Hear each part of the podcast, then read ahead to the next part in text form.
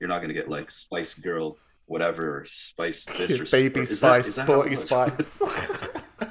That's so Man, is that where like the whole ASAP idea came from? Holy shit! I hope not, man.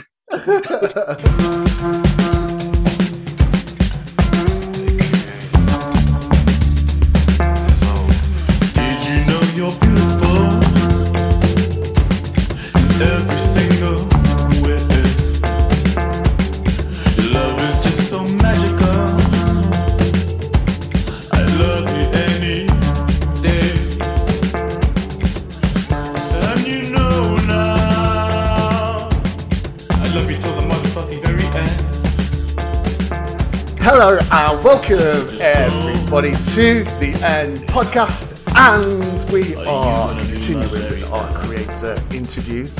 Let's just pretend we're on schedule. Let's just have a version of the future where this is still February, and with me always, as always, is Tim, my co-host. How are you today, Tim? Couldn't be better. Nice to see you, Matt. Nice to chat. Uh, very looking forward to our conversation today. So am I. So I won't delay any further. Today we have Mike Del Mundo with me, with us. And I can't tell you how excited this makes me. He's my favorite artist. And as you know, when we've spoken to other creators, we always start off by saying it must be a terrible thing to be told how great you are non-stop and to be continuously invited onto podcasts. Well, that isn't the one that we're going to do, but it is today because there's no point even trying to pretend we aren't with the world's greatest. So, Mike, how are you? And thank you very much for uh, being with us today. Just waking up, having my coffee, ready to go. But yeah, I'm good. It's the weekend, man. So And I think that's an important question as well after the last few years, is just to check in with people and to ask them, like, how are you? Because it's um, it has been a strain. I mean, how have you found things? I, I'm guessing creators are generally working remotely these days anyway, like it's been a long while since the bullpens in, in the New York Marvel offices. It's funny you said that. It's really important, man. It's really important to check up on people. I don't. I I'm not good at that. I mean, I don't know how good artists are at that because we're just down here in the basement and all we're doing is drawing and drawing and just kind of thinking and hoping that everybody else is doing fine and um especially during this whole pandemic thing um you realize that you should definitely check up on people i mean i've gone through we've got through this two years of the whole and um well not me myself but like friends.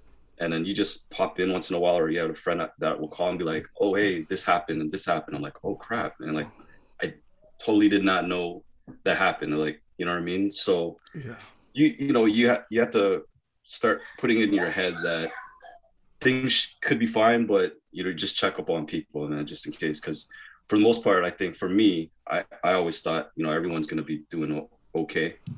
And um that's just me being me me being an idiot and now realizing now. It's like yeah you know just give him a call give him a text even once in a while. Yeah. so i put it in my head to consciously do that you know? And there are good habits that have been picked up. Like, just for example, this now.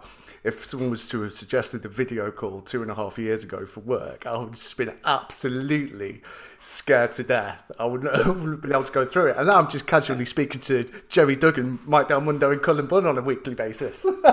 yeah i mean it's it's actually i used to be like you said i used to i mean not only the start of this whole zoom thing what started during Yeah, yeah, yeah. beginning of covid so like i was terrified i was like oh my how like i just don't feel weird it just feels weird and then you get used to it and then you realize this is actually kind of better than uh, on, being on the phone with somebody yeah, yeah. like I still do phone stuff, and I find that like there's somewhat of a delay sometimes based on where people are, and then you feel like you're cutting people off, this and that. So the Zoom's good. I mean, that happens in Zoom too, but you got to have like six people on that meeting, right? Yeah, yeah. But I think we've all kind of been trained um, after a while to figure out how to kind of interrupt or how to like talk or when to talk um, during Zoom. I remember at the start it'd be like, oh shit, I'm cutting this person off 15 times. But now you, I guess a lot of people have figured out the timing, you know? It's like on text when you when you're trying to put together like this masterpiece of of how are you, what have you been up to, and before you've even got a chance to finish, you can see their dots coming up, and you're like, dude, you can see I'm trying to write to you here. Just give me a chance to finish. yeah, yeah. yeah, like sometimes I'm just like, how did my text already get there? Like this guy has already responded.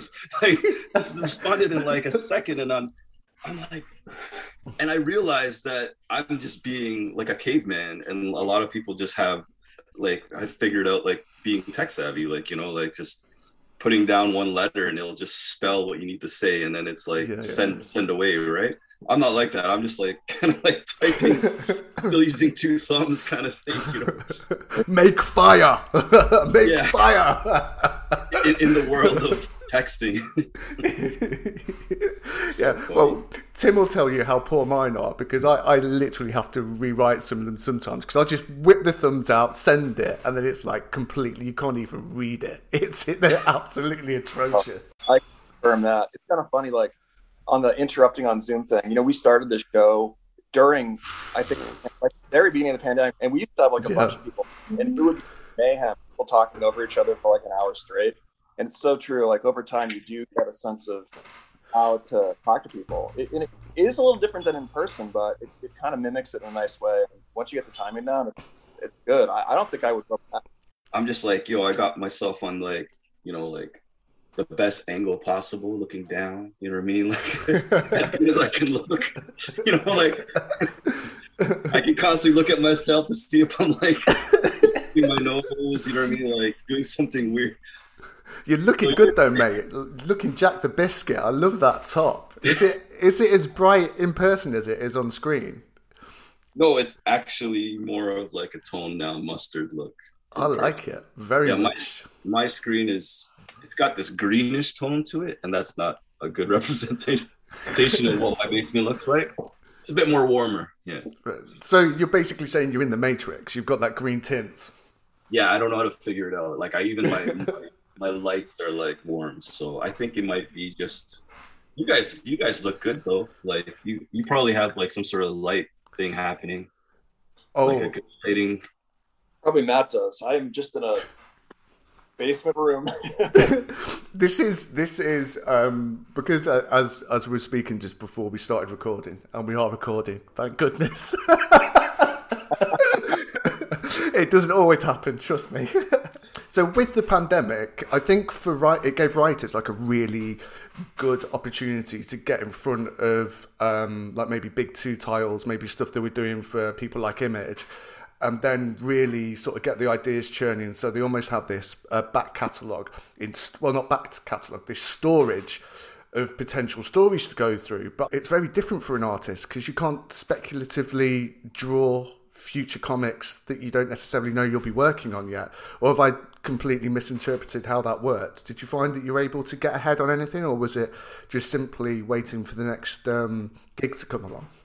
Well, for me, like it, that's how it's been. Um, just I'd be on.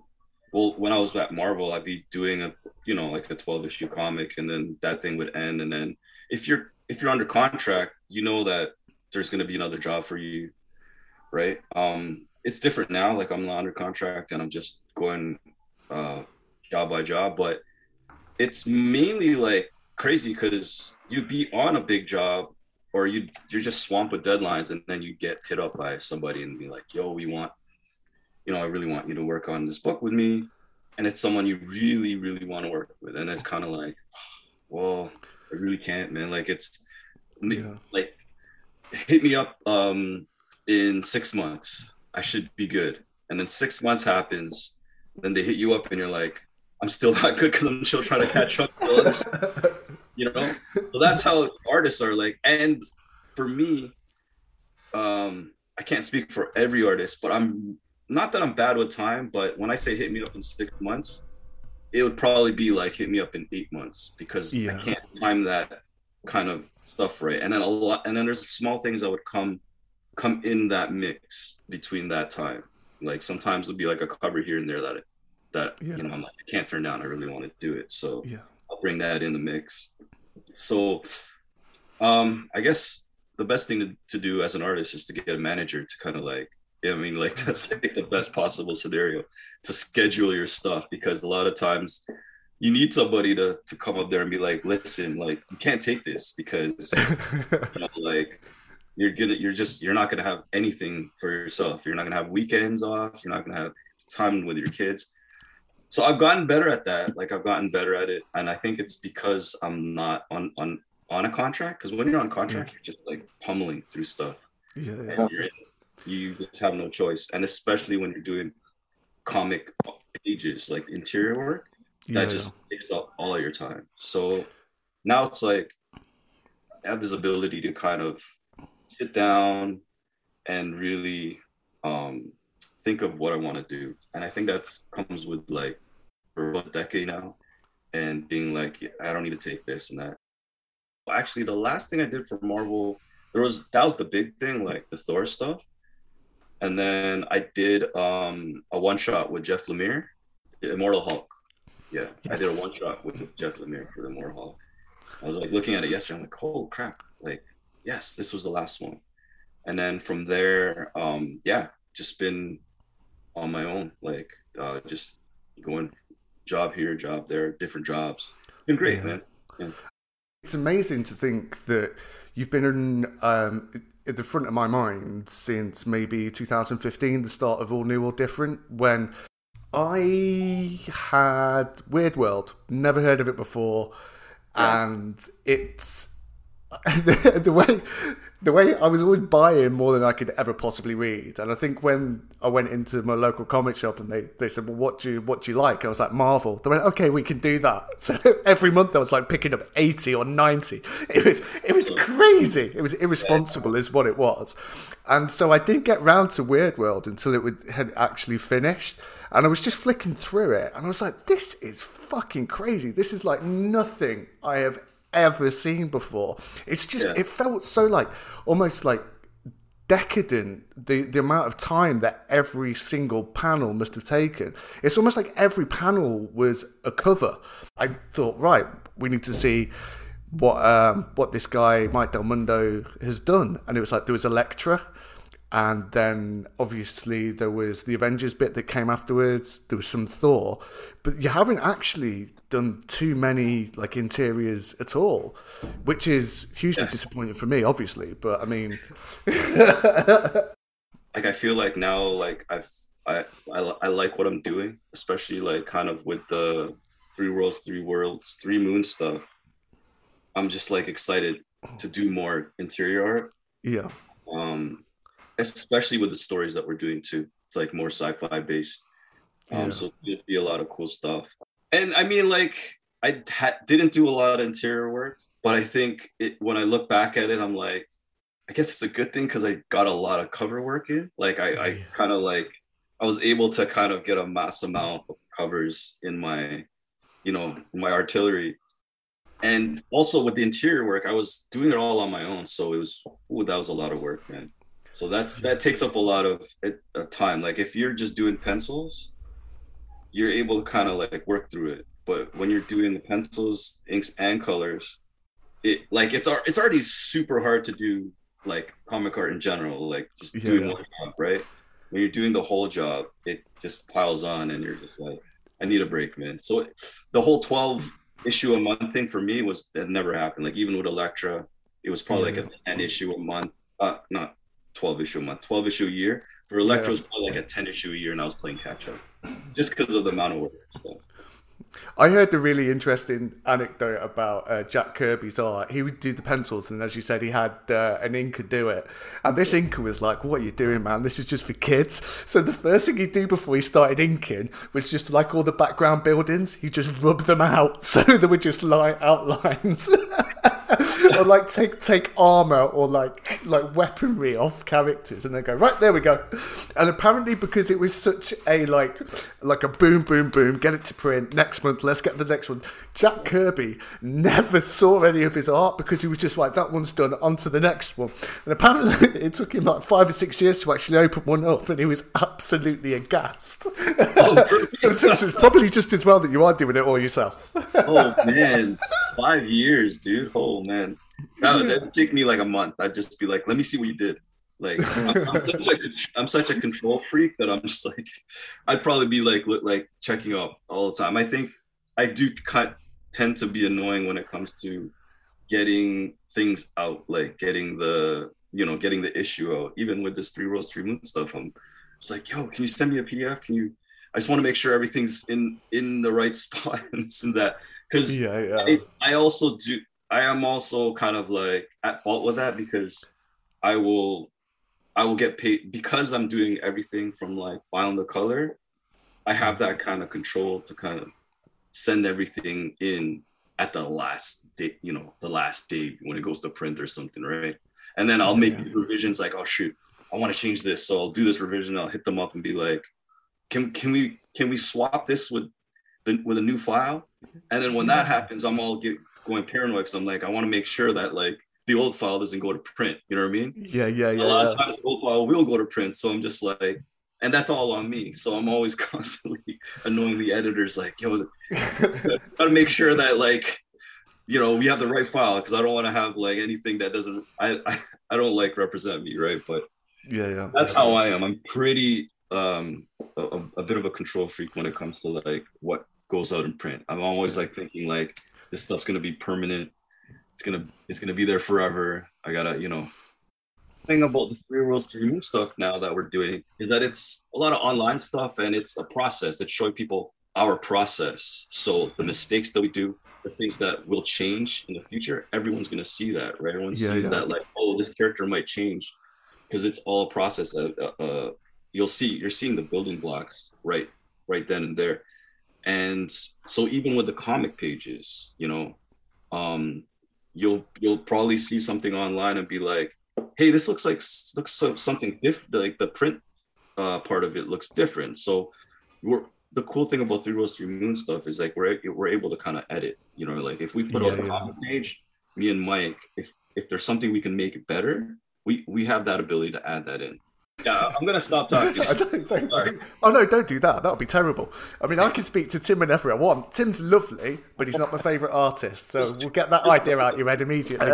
I think I, I saw something you did on Instagram very similar to that. It was for a Loki cover for um, when you were uh, doing the Eternals before.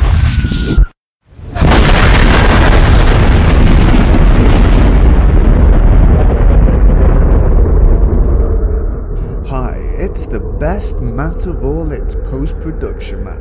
And yes, in the edit, I realised I dropped a bollock. The issue I was talking about is indeed Doctor Strange from 2015, and it's Three Fat Ladies, issue 383. So, let's hope the rest of this doesn't continue to bomb and is indeed da bomb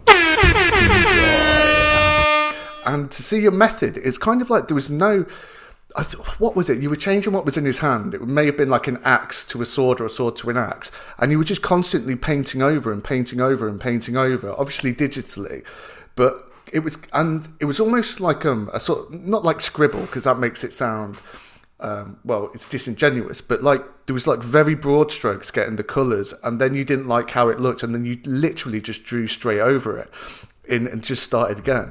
Like that was that was crazy to see because I know your style is obviously a lot more fluid, a lot more dramatic.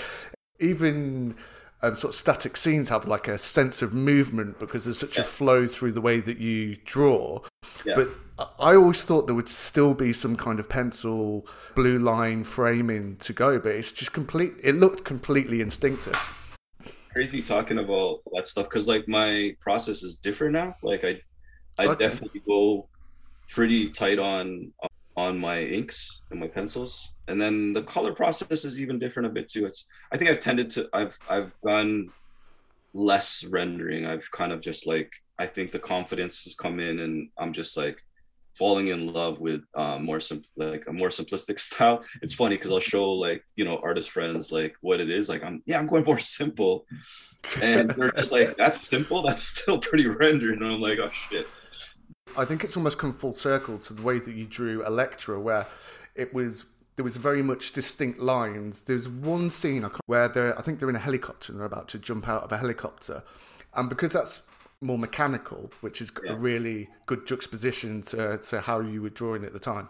I, I would say I've gone like past it because even Elektra Mm. was pretty. My intentions were pretty painterly, so I was still trying to like mimic like doing some sort of painted style for Elektra. That might be like an influence of like Sienkiewicz, you know. Yeah, Wow. yeah, yeah. And then it just gradually, slowly got. I got more comfortable to doing more traditional comic art, and I like it's it's something I like. I'm falling in love with now, and it's a lot easier, just because like you got the backbone for characters. Like there's like an actual structure to them, and um, it's just a lot easier to color as well because you have that line art on the top. and you can kind of play with it.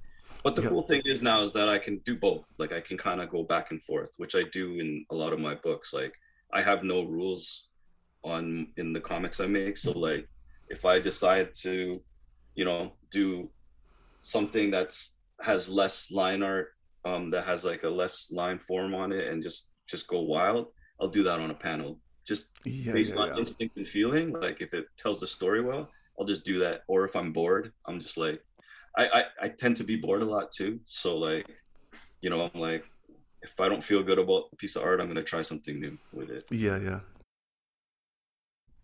Even with the Marvel stuff, it's worked. And yeah, man. So I th- I, I got lost with the question, but yeah, Oh no, it's fine. It's just an inspiration for for a talking point. It doesn't. It. I'm not really bothered if we have distinct answers. Otherwise, Yeah. it would just be a questionnaire. yeah, but with uh, it's it's really funny because on one of our first podcasts, it was almost like we decided that it was how did we used to say in Sinkavich?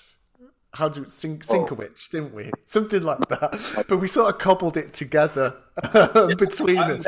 We'd only I'm ever sure- seen it written. names out loud. You're always reading them. So I Yeah, never knew to- exactly, exactly. like I, I like there's I used to say sink of which Yeah, yeah, that's what we were then, saying. but then there I think he actually put in like brackets like how to say it Oh, really? like that like Sinkevich or Sinkevich or Sink.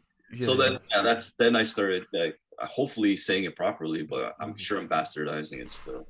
So How good was he though? Like in in his day, because we I read the Demon Bear saga um, when the film came out for the New Mutants film, and up to that point, it looked like that title looked like 1960s Fantastic Four, 1960s like Spider Man, and then all of a sudden, you've got this level of detail. It wasn't like a standard iteration. It was just chasms apart. Like the expressiveness, the way that he drew motion, the, the set pieces, action sequences. It blew my mind how someone could come in and just completely change the game. And I, I think in a way that it's almost taken until now with guys like you, like Christian Ward, like Rod Reis, to really like comics has taken that long to catch up with what he was doing. yeah, at I that time. mean, there's a ton of people out there for sure. Um, maybe it's like a digital era too. You know, Mhm. like it's allowed us to to produce comics in that time. Because when you look at like Elektra and Weird World, it looks like a lot of like it took a lot of time, which it did. But there's no way I would have been able to do that traditionally in the amount of time that it was that it needed to come out. Like we're still Yeah. doing month. It was still a monthly book, so those books were taking like three, four weeks at the most to finish up. So it's, it was still a lot of rushing and. Mhm. It's crazy to look at the amount of detail that you put into it. And I think it's with some irony that when you think of the, the least credited or spoken about element of producing a comic, it's usually the, the letterers. Like there's, there's um, probably unfortunately no superstar letterers. They're the ones that don't really get spoken about. However, you can whip through a comic and you just look at the lettering. So there's with like some irony that the least prestigious is also the the most most important in terms of the storytelling that you can just read that. I mean, obviously you could just look at the art as well, get the same sense of what's going on.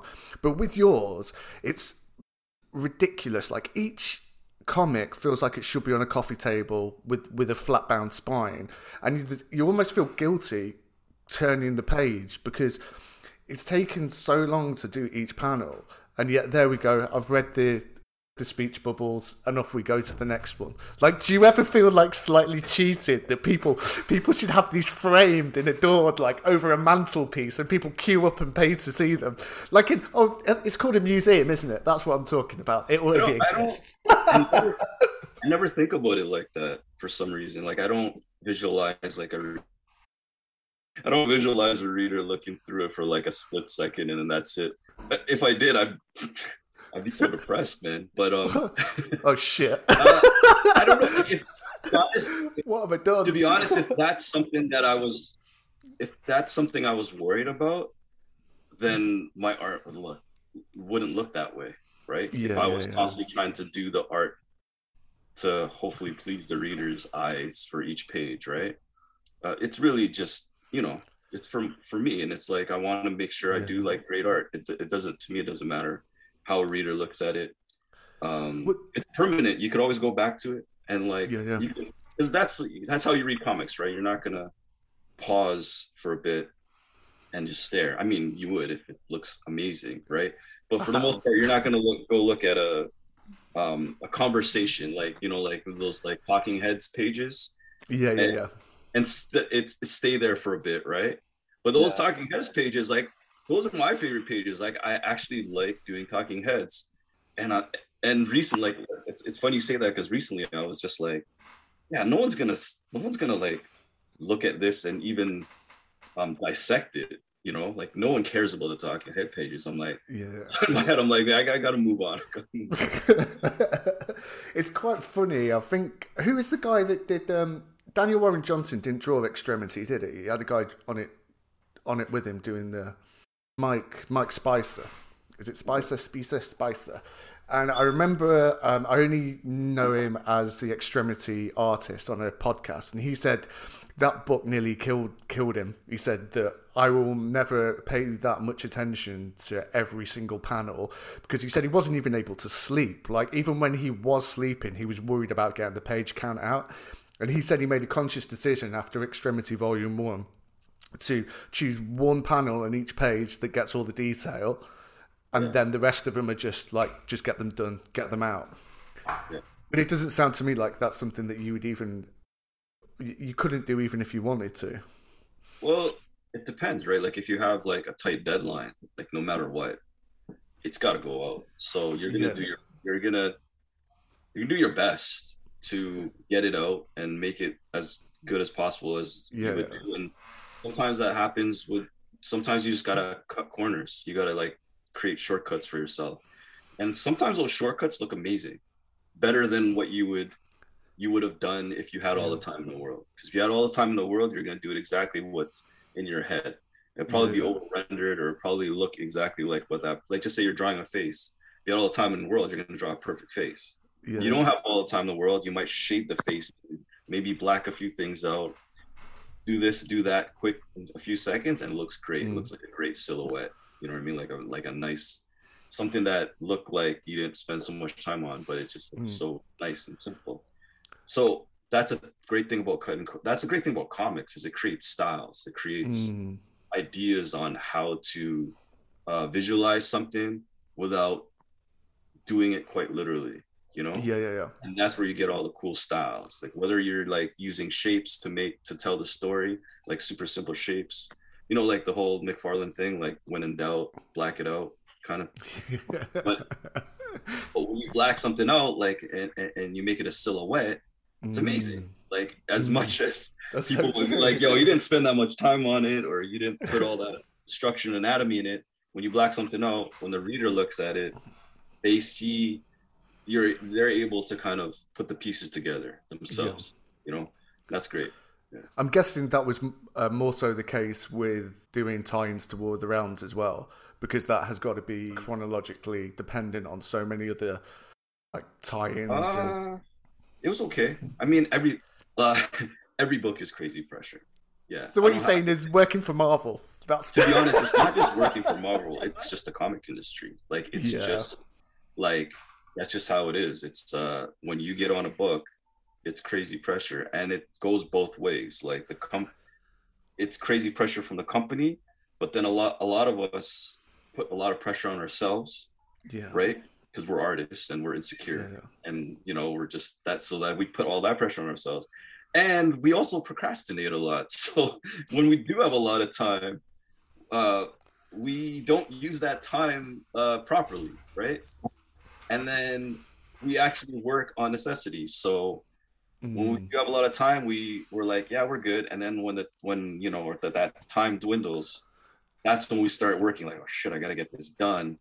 Well that's that's just the comics industry or just comics as a whole. You know what i mean? I've gotten better actually. I've like been pretty good pretty disciplined like having that routine waking up every day and getting putting in my time. But um so i've been good i, I guess i got older i don't know but for the most part yeah when you when when you have that time where it's like man i need another extra three days for this and they're like yeah yeah I take that three days i'm like oh yeah I'm like, I'm like, all right, I'm gonna go to the mall. I'm gonna go to the beach. I'm gonna go to the beach today, See and then I'll, and then. I'll work on it tomorrow. You know? But it's like with lockdown. Like lockdown one was like perversely quite good fun. It was beautiful weather, neighbours speaking to each other, people actually doing exercise, walking. It was fantastic. Lockdown two started, and you start to think, well, I probably could have learned to play that guitar that's basically ornamental. I could have learned German, maybe a little bit of French or Spanish in there as well. End of lockdown two. Well, that wasn't as much fun as lockdown one, and I'm just depressed about all the time that I'm wasting. Lockdown three happens. Still can't, still can't play guitar. Still can't speak any languages. I was kind of like not secretly hoping for a lockdown four because lockdown four is the one that I was going to crush. Yeah, yeah. I mean, lock, I don't know. For me, lockdown was um when it first started. It was it was actually like it put me in perspective of everything, Mm. and actually because it slowed, I think it slowed everybody down. Even in the comic industry, it slowed down. Right, things mm-hmm. got locked down as well, and I think it slowed us down for the good in a way. Like, kind of realize like that we were running on steam. I, for myself, I think I was running on steam and did not even realize like they they have that word burnout. Like when Yeah. artists get burned out, you don't realize you don't know if you're burned out in com in comics because you're you still got to get things done, right? So you're constantly working and working, not knowing that you're burnt out and you think you're fine, and then this lockdown hits and you're just like it slows you down and you're just kind of like, oh, this is what it feels like to like Mm. not work like seven days a week, you know, that kind of thing. So put you put me in perspective and into like how I should be kind of doing comics, you know, Yeah, yeah. and what I was doing was probably not healthy, you know, like And also, it's the easiest way to stop enjoying something that started as something that you loved, as Yeah. opposed to the thing that pays your bills, pays the mortgage, puts petrol in the car, gas for Yeah, like American. like I think after a while, like it, it, it does take a toll on you. Like Definitely. you, I, I, I believe that you, you know, when you first start in comics, you do have to put in that grind. You do have to work because it makes you a better artist. I don't know any other art form that'll make you a better artist. Like I, someone could argue about that, but it's it's boot camp, man. It's art boot camp. You're going in there and you're you're you're getting paid to practice, basically, on your craft, right? Because you're drawing like a million heads, a million characters every day. Um, you're doing what that's uh 22 20 22 uh, pages a month and then you do the math for a year. So that's like a ton of drawing. And i don't know any other art form um visual art form that forces you to do that. So Well, I can think of maybe a physical visual art form, which I think this is going to be the best segue ever because breakdancing is a visual art. But I think in that as well that um, that's probably a great founding for working in comics because it's basically you get it wrong, you get it wrong, you get it wrong, you keep practicing, and then you're good at it. It's learning how to Yeah. fail. are you a b-boy or something I mean, I did have uh, a basement at one point, and I put some cardboard down, and then I hurt my knee, and then I realised that actually I, it's probably not for me. okay a lot of people think it's like it is very like similar very similar to like comics in so many ways right like you got like yeah, yeah. like the hip hop culture is like that. It's like very similar. Yeah, but we can talk about b-boying is, you know, you got a crew like the X-Men, you know, and each person has like, you know, an AKA nickname. Like yeah, the. Deadly Mike. Which I've kept. Um, yeah, it's funny because people will say it. I'm like, oh man, it, it it sounds it sounds weird outside of the hip hop industry. like, you know, like just call me Mike. When, when when the homies when the homies call me that, I'm like, it's just a normal name. You know what I mean? yeah, yeah. And then coming from an editor or something, you're just like, oh man, it's it's Mike del Mundo in the comic world. But Yeah. I like that. I, I I wanted to keep that name because um b-boying is like my roots and it's in my blood Mm. and that's what's actually uh it gave me like everything i needed to Mm. kind of survive in any other realm so when we're talking about comics and how much of a boot camp it is and the grind Yeah, yeah. that started with b-boying like b-boying was the first grind so everything and everything i do in my life um i always look back at how it was from Yeah. when we were breakdancing and stuff like that because that was a lot of work you know what i mean like when we grew up as Yeah. b-boys this was in the 90s um there was nothing man. There's no youtubes. There's like none of that Yeah. stuff. So we were we were doing our best to learn how to be these dancers that we don't know Mm. anything about. We didn't even know the culture. I didn't know the culture. So we were constantly feeding ourselves with whatever information we could from like hip hop videos like rap videos whatever Yeah, yeah, yeah. you saw like a breaker doing like a windmill or something. We would take that. We would on vhs I was about to say that. There was always VHSs being passed around school, or you go to your friend's house who had. Um, and this is the crazy thing, right? I reckon we're probably about the same age, like turned 40 last year. So I think we're growing exactly the age yeah Yeah, so there you go. 81 baby right Yeah, well, so we have we have so much in common. Like I just feel this being a fledgling friendship. but when we were growing up, you had you had breakdancing, skateboarding. Everybody tried karate, and at the time they were all just seen as not me man not me but like it's I, over, it's over. I wanted to try karate. Like I Yeah. begged my dad to try karate. My dad took karate. Like he Really? There's pictures of him breaking bricks and fly kicking and all that. yeah, But yeah, I I I, I guess being um I don't know first immigrant or something of Canada is just yeah, kind of like a, a bit of and then I guess you know saving money and this and that. Like I wasn't that wasn't an option. Mm. Uh, but I wanted to do karate, man. So my dad was like, "I'll teach you. I'll teach you myself." And I was like, "I guess. All right, cool. We'll Do it." And then yeah, you can't learn off your dad, man. Like, you that's can't your learn anything off your dad. I can't call you. Ma- I'm not calling you master, man. But this funny thing is, is even at the time they were seen as seen as fads. They were seen as almost like delinquent sort of subcultures, especially with the breakdancing and skateboarding. And now all three of them are Olympic sports. How crazy is that? yeah, it's super crazy, man. Like I, I, yeah, it's it's it's it's it's really crazy, and I just interested to see how it goes because Yeah. it, it, I guess this like they they tried to skate. Um, this is the first the first year, right? That Yeah, yeah, yeah. Yeah. I mean, like the winter sports are doing well, like snowboarding and stuff Mhm. like that. So I'm very interested to see how b-boying is going to be. Because for me, like growing up in, like I said, like VHS, slow motioning VHS tapes, getting that, you know, like, you know, that slow motion is like, it's, it's, it's not a real. It's kind of like, yeah, you know, like, right. And then you have like all like the VHS dithers, like the, you know, yeah, yeah, yeah, yeah. make- So I can't believe I, I can't believe even like that's how we learned. But you go from there and just the the street aspect of it, going to going to jams, going to ciphers, and our intentions were different back then, right? We were Mm. all bragging rights. It was all like hmm, there's no money involved. It was like all bragging rights. You bring your crew, battle. You're like the illest. Like that's all Yeah, we yeah, wanted yeah. to be. And then now it's um now it's different because like now it's now it's going for gold. Like your goals are different. yeah. you know?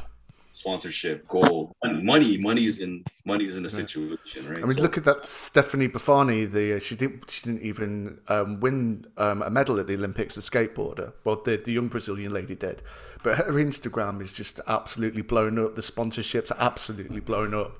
Yeah. Like it's it's legit. I mean, how, does that take the shine off it for you a little bit, or is it kind of just do you think that you can still have comfort in the nostalgia of you were in that sort of golden age for it?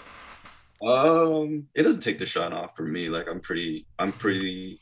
I could see how things have to evolve and stuff like that. Yeah, yeah. But there is like a bit, like it's just weird, not being in the beginning because I wasn't in the beginning. Like, like you know, break breaking came from like you know the indies, right? Like and Yeah, yeah. and so on, like Beat Street and like Wild Style and stuff like that. But we still grew up in the era of there is no, there's no b boys classes, b boys Yeah, yeah. schools. Um, I think the I think the enjoyment is different. Our enjoyment was like, yo, there's these three crazy like, and we were from Toronto, so we were even far from getting any sort of access to anything, right? So we would get like, we would get word like, oh, yo, there's these three. I swear to God, there's like, there's these three. uh There's this place downtown Toronto in a seedy shopping mall Yeah, um, where they sell like Wu Tang Fangs, mixtapes, and beaties, like smoking beaties and stuff. In that place, there's a dude that's bootlegging B Boy Summit 3, which is like the big event in LA. right. Radio On 2, which is another big event in LA. And I was and then there, and that was the only access we had to like a two hour tape full of B-Boy. Before that it was just like watching like Beat Street, you know what I mean? Or Yeah, watching like uh Lords of the Underground Chief Rocka and seeing Crazy Legs do like, you know, whatever you can find of him do, right? yeah, So we we had like, I don't know, I must have been like 10, 11, 12, going taking bus trips to these seedy places and and and finding like this holy grail. So like hmm. back then it was more like this discovery of this holy grail, like like there's no access. yeah. And it was kind of like the Goonies, man. Like you have to go there, you meet the seedy guy, the guy's like he has this tiny TV showing it, showing it on the TV. And literally the dude's like, come back in an hour. He's gonna go upstairs and bootleg it for us on a, on a VHS. He comes back. He's got it all printed with like a new like Xerox, you know, cover and this and that. yeah, yeah. And we take it in, man. Like that's the holy grail. And like the excitement of that is like it's like euphoria, dude. Like like finding that shit. Mhm. And I wonder what it's like now because, you know, to watch these things, you just click on YouTube and it's like, boom. This is how you do a, a windmill. This is how you do um, six steps. This is how you do your swipes and blah, blah, blah. And you learn that shit quick because you have that step by step process. We, the trial and error that we went through Mm. was insane, right? So painful and- as well, from what I remember. in my short-lived attempt. But I mean, it's evolution because I can't say much. I can't dog anything. That for me, that was like a golden era of like for my for me and like I cherish those times because I did. You do. uh um You just cherish. You don't take it for granted. Yeah, Um, yeah, But I can't say it because like in comics, I had the ability to learn from a studio, and you know I wasn't trying to figure it out on my own. I mean, we were trying to figure out on our own, but at least there is something. there is like something more, you know. yeah, yeah, yeah. So, you know, I wasn't like coming from an era where like you literally had a pencil, like you're just trying to figure it out, right? Yeah, I'd be I'd be a hypocrite to be like, nah, I'm not I'm not down with the, the b boy going to the Olympics and stuff like that because that's you know when I started doing comics, I was kind of in the middle of that, right? Of like there's Yeah, yeah. already enough learning tools there for me to go about. Right? But every, everybody sort of starts off with that pencil. I mean, like every artist. I mean, me and Tim are artists of a sort. I mean, we all drew stuff when we were three years old and four years old. So you sort of do have that element of it, but it's just that's that's just how everybody le- learns to draw. Of course, people like me and Tim stopped drawing probably at the age of, of about twelve because we aren't much good. are you any good at drawing, Tim? Uh, no, but I'm very good at drawing uh, drawing Garfield. That was my excellent. So other than Garfield was, uh, how old are you? I'm born in '77. Okay, yeah, because like there's oh like when someone says um I was really good at drawing Beetlejuice or the Ninja Tur- what we'll just say Beetlejuice or yeah like the Ninja Turtles. Ninja you know, Turtles, you yeah. kind of pinpoint the age, right? Like when I Yeah, when yeah. I hear people like, oh yeah, Beetlejuice was my like I was so good at drawing Beetlejuice. I was like, you're 40. Like over there, you know. Just out of, I've got to ask this because um, maybe I like I get got the impression that like you were legit, and also I, I've searched for you on YouTube, and I think I found a couple of clips, at least of a Deadly Mike in Toronto, doing Yeah. some pretty special groundwork. Did you ever come across another Canadian breakdancer of a similar age called John Campea? Did that name ever come up? Did you ever encounter a man called John Campea? And how old would he be? About 45? 40? Early 40s, isn't he? He's about our age. I, I- I would need to know like the the, the, the b-boy name. We didn't know each other with our first names, man. Duh. Like, Well, you know, he's, like, you know, uh, Brian um, Bullocks or something or whatever. It's like, like not mentioned, but I know, uh, you know, because he has a YouTube channel, a really, really successful one. He talks about like films and and like the blockbuster films and all the comic films and all that sort of stuff. But yeah, because he was, um, I think he was from Toronto as well. But he says that the, the, there are videos that exist of him, but like he will never ever let them see the light of day. And I just thought it would have been this like beautiful perversion if you had have encountered a man uh, like this Italian Canadian man, and I would have loved it even more if he was horrible. I'm sure. Uh, I'm sure if he was in the b-boy community, it's a pretty small community. We Yeah. have. We, we, we, we, we all knew well from each other, but Oh. like I said, yeah, it was like it, you know him from the face or like yeah, I was going to say, have a have a Google. yeah. I think he's got to be like around 40 too. It's probably like He's got to be. He's got to be. Oh, is he a Canadian YouTuber? Yes, that's it. Yeah, yeah. Because he's he's kind of like one of those whereby it's kind of oh, don't look at me. I'm shy. I'm not. Shy. Why does everybody stopped looking at me? So he like he he brings it up so often just to say that nobody's ever going to be allowed to see it.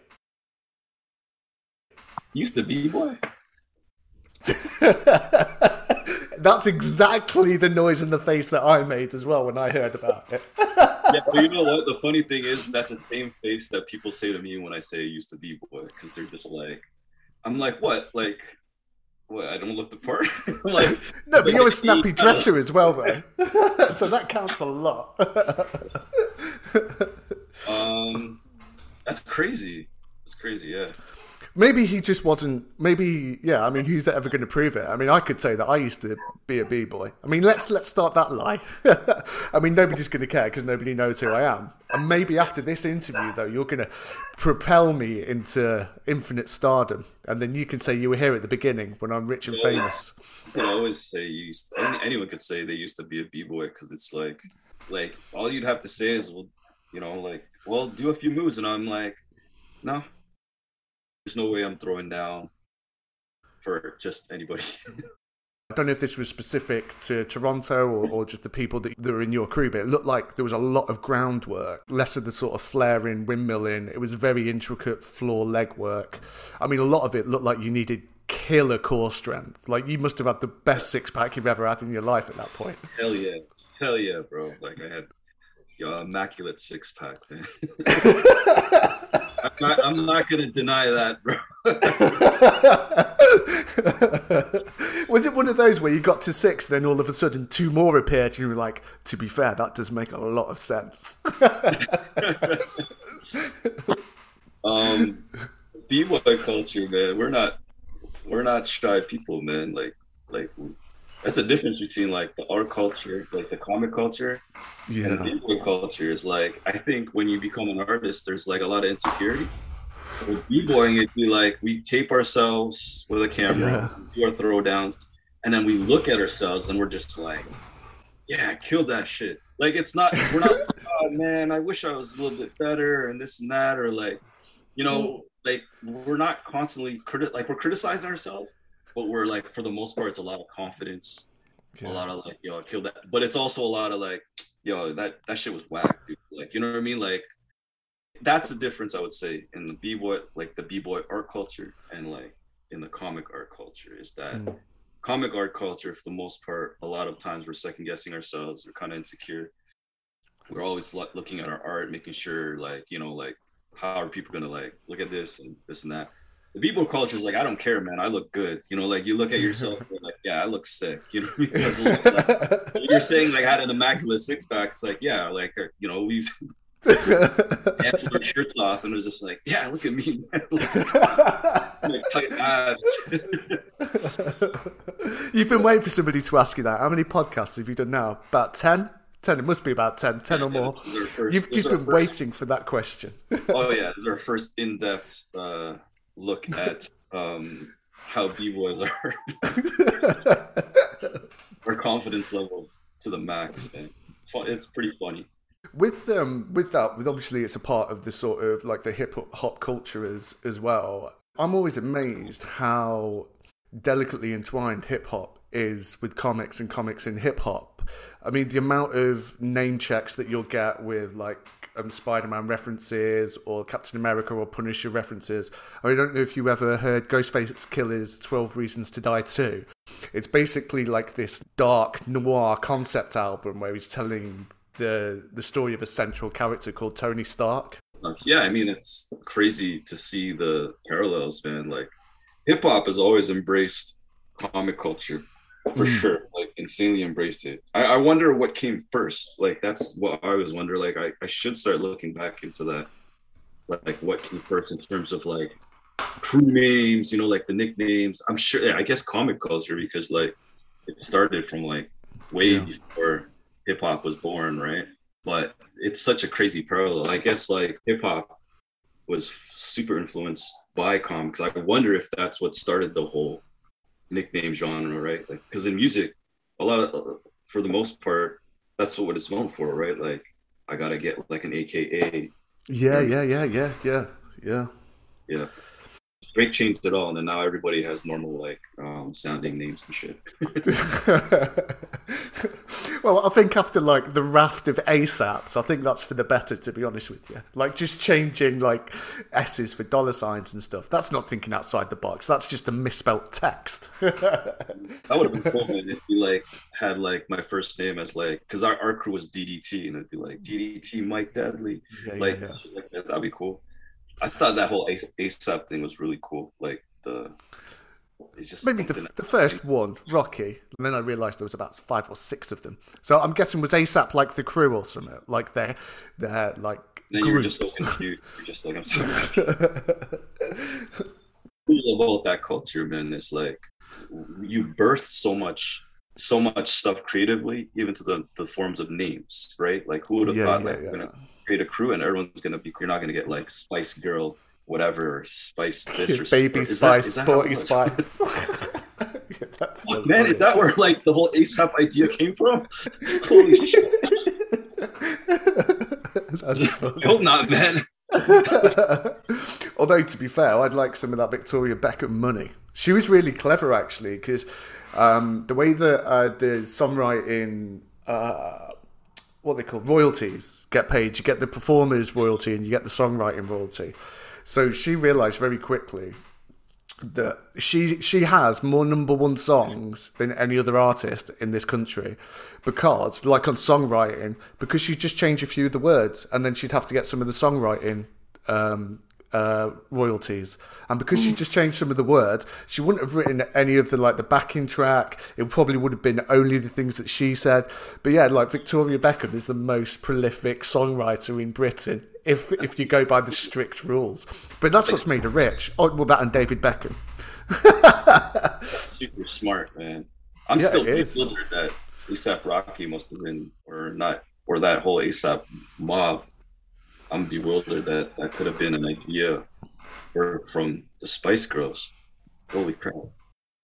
It's some disproportionately Marvel as well, isn't it? That, like uh, that that's name checked in in hip hop and in rap as well. Like I can't Yeah, remember. Marvel's like cool shit. Like that's Yeah. like that's always. I guess I don't know if you can agree with me, but it's always kind of looked at as like The cool ones.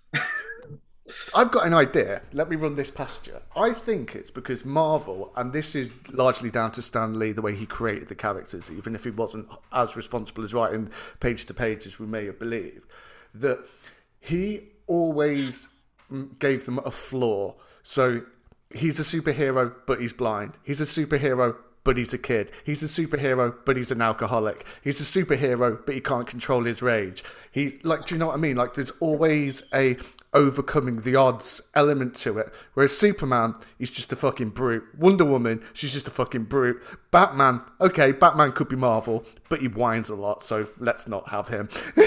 Although, but and I think it's because the DC ones are sort of like almost omnipotently powerful, very classic super uh, herodom. Whereas Marvel, there's always something to overcome, and I think I think with like the roots of like hip hop as well, like in the music, like culturally, I think there's a there's a lot more reflective in wanting somebody to succeed against the odds, and I think that's what Marvel does a lot more precisely than DC did, certainly in the beginning.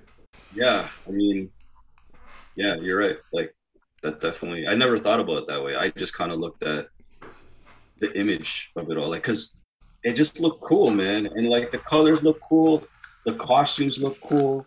Mm. Well, like they didn't look like they were wearing like I'm gonna get destroyed for this, but they didn't look like they're wearing like you know like yeah, yeah, yeah. like Spider-Man looked cool. Well, like I've heard people say like I just like the way Marvel looked. The, D- the DC characters look kind of lame, and I was like, like there's nothing to it, right? They look very old school as well. You know, like something Mm. maybe a child of the '80s for me. Like, um, I gravitate more towards that look. Like, the you know, the creators are also sort of like more character Marvel than they were in DC. Like you had all those guys from Marvel spinning off to do Image, and that was like the bad boys of comics. There was that, that element. Oh yeah, like if you're talking '90s for sure, because then you got the X Men, right? Mhm. Like like the the the '90s X Men, and that they look freaking cool. Like they look cooler than the the, the OG guys, like the Oh, Avengers yeah, and yeah, yeah. Iron Man. Like to, to me, I was like, these guys look awesome. Look at Wolverine; he's got like these three blades coming out of his hands. It's like, how cool is that compared to like anything else, you know? And so I like my childhood is the X Men, like, and that's just from that's from default because my dad, like, you know, he when he took us to the comic store, we were only allowed to choose one comic. So my brother, I think, was buying at the time was buying like Spider Man, and then I was just collecting X Men comics, anything I could find, like X Men, X Factor, whatever. But it was one comic a week versus like my friend beside me is like having a stack, right? Yeah. Well, if yeah, if I had to choose, that's what I gravitate towards. Was like I'm gonna just grab X Men stuff because all the characters look cool. The villains, to me, my theory is like they just look cooler. I mean, X Men for sure. I think hip hop has like really taken taken in the X Men. You know, with with the Wu Tang Clan, like taking in like basically the Avengers. Like I think X Men is a big big deal for a lot of like hip hop artists. It's um, another little uh, factoid that I came across uh, this week or last week. The Incredible Hulk 181. If you look at the cover of it, I think was it John Romita Jr. that would have would have drawn that cover. If you look at it, the claws are actually a part of his gloves, and they're not actually his actual claws. They're like kind of like Freddy Krueger gloves. And it wasn't until uh, know, maybe issue four or five of the very first Wolverine um, I think there was a limited series, wasn't there? Maybe four issues, a lot like how Punisher started. That the decision was made to actually put them internal as a part of his mutation. That's cool, man. Like that's love that. That's that's a cool story. Like Could you just say it a little bit more enthusiastically so I can sound like dead good on the podcast? like that was amazing. yeah. So Okay, well we'll move on. Obviously, I've bored you after sleep with that one, but I'll know better for. I'll, I'll double check them next time. I'll do it to a, uh, a a council of my peers, and then they can they can give me a thumbs up or a thumbs down on on. Uh... when I say that's cool, it, it it's uh it, it really means that's amazing. I'm just It's all right, Mike. Stop digging. Tim likes my facts, don't you, Tim? Tim, I love that. Tim, you've not been lying to me this whole time, have you, baby? it happens to a lot of men. I love those uniforms, man. But like, all like my like my nephews and like niece, they just sh- they shoot it down. They're, they're watching the the '90s animated series, and they're just Yeah. laughing, and I'm like, "What's what's so funny?" And I'm like, they're kind of pointing it out, and I'm just like, "Oh man, you're ruining all my childhood dreams." like, why is he in his underwear? I'm just like, "Oh yeah, you're right." It cool. Gambit still looks like Mr. Smooth though. He still looks Mr. Smooth. I think you can't knock that Gambit outfit. I still love the costumes. It's just gonna be me forever. Wait, that Jean Grey costume, man, classic, bro. Like I don't know, That it looks awesome, man. I think I could. I think I one. I think that's timeless. Would you say? Hopefully, Oh, I'm yeah. just a sucker for like where I started as a child. So like Jim Lee era kind of thing. it's funny talking about this. It bring me back to like being a kid again and stuff. Oh man, you could like you can make things explode. Like you can charge anything and make things explode. I like, oh, cool. Oh man, he's so good with those cars. but Archangel was like my favorite X character. He just looked cool, man. Like I really love that costume. The last time I read of Archangel was uh, Uncanny X Force with uh, Remender's Uncanny X Force, right? How excited were you when you um, heard that Marvel were doing hip hop variant covers? Axel's a hip hop head, so it's a blessing to have editor in chief as like a straight up hip hop head. Not just not on the surface level, man. Like that dude was like listen to the clips and like you know like you can have a conversation with him Yeah, about yeah. anything, you know. So he he was in it, and yeah, that was amazing. Getting you know getting an email saying, "Hey Mike, we're doing like we're doing these hip hop variant covers." uh, we'd want to know if you'd want to do like the Midnight Marauders version for Spider-Man. And it's just like, what? Like, is this a, is, this, is this like a prank call or like a scam or something like that? It was crazy. Like, I was insanely excited. Yeah, like that was Yeah, crazy. yeah. I even hit up Axel and I was just like, dude, like that is my quintessential like childhood album. Like, I have stories of that Mhm. album. Like, trying to figure out how I'm going to get my mom to buy that album because for some Yeah. reason that album had a parental advisory sticker on it, which I don't know why it would. You know what I mean? So, you know, I ripped that sticker off and like, you know, my mom hoping that she would, she would buy it for me, right? Um, so I was telling him all that stuff, and I was like, "This is crazy. How did you even know like I was into Tribe?" And I was excited, so I I jumped on that right away. That's for sure. Yeah, yeah, yeah. And then there was a list of cool stuff. They're like, "Yeah, here's another. Li- here's a list of of of all the other um of all the other things we're doing. So if you want, take your pick." And I was like, "Holy shit!" There's like Wu Tang there. There's like there's Drake, and I was like, "All right, well." fuck man, I love Wu Tang, man. Like that's my childhood. Drake is like fucking awesome too. He's Toronto, so I, I you know represent Toronto. I'm like I'm going with Wu Tang. How did they come up with the pairings? Because they all work so well. I don't know, man. I I don't know how they came up with, but like sometimes that stuff just fits. Like some Mm. like, like you said, man. Like hip hop and Yeah, yeah, yeah. are so parallel to one another. It probably just had a good fit. The Midnight Marauders one was like that fit like perfect, right? Like I don't know how they came up with that, but when you look at the Midnight Marauders cover, the silhouette at the front, the girl, it she's in the Spider-Man pose, but right side up, right? So all Mm. you'd have to do is turn her upside down, and she'd be like hanging, hanging down on a web, just like Spider-Man. So I was like, this is perfect. Like it just worked perfect, man. So that like we already knew what we were gonna do with these covers. That was another good thing about um doing these uh hip hop covers is didn't really have to think much. Like we were just kind of doing homages, Yeah, yeah. designs that were already created. So when you don't have to think, it's it's good too. You just have to draw. The little Ant Man one on um, Ready to Die, the BIG cover. Oh, the Mark Brooks. That's a Mark Brooks cover. And Doctor Strange, the Mystic, instead of the Chronic. It's crazy.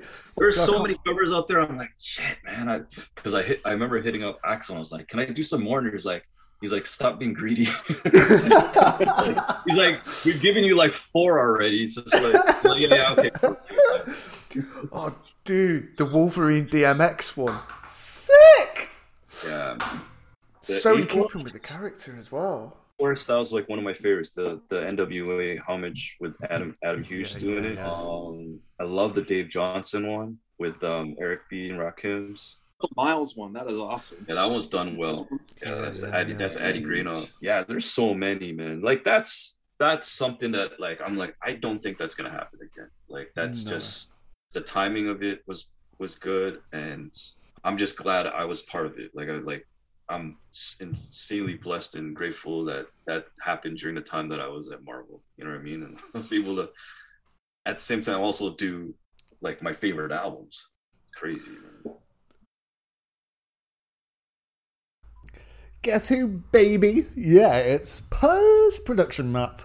Once again, we're becoming friends. I think this is what our second date of the episode, but this one went on for a good old three hours of sweet, sweet Mike Del Mundo time. So what we thought was we're going to split this one up into two parts, and what you've just heard, fantastically so, even if I don't mind saying so myself, is part one. So in a few days, part two will be uploaded. Please come back and join us. Follow, subscribe, like, share. We need you to tell your friends about the podcast. But most importantly, we want you to enjoy it. So give us a five star rating because I can only assume you have done. So that only leaves me one thing to say. We have been, and this is the end.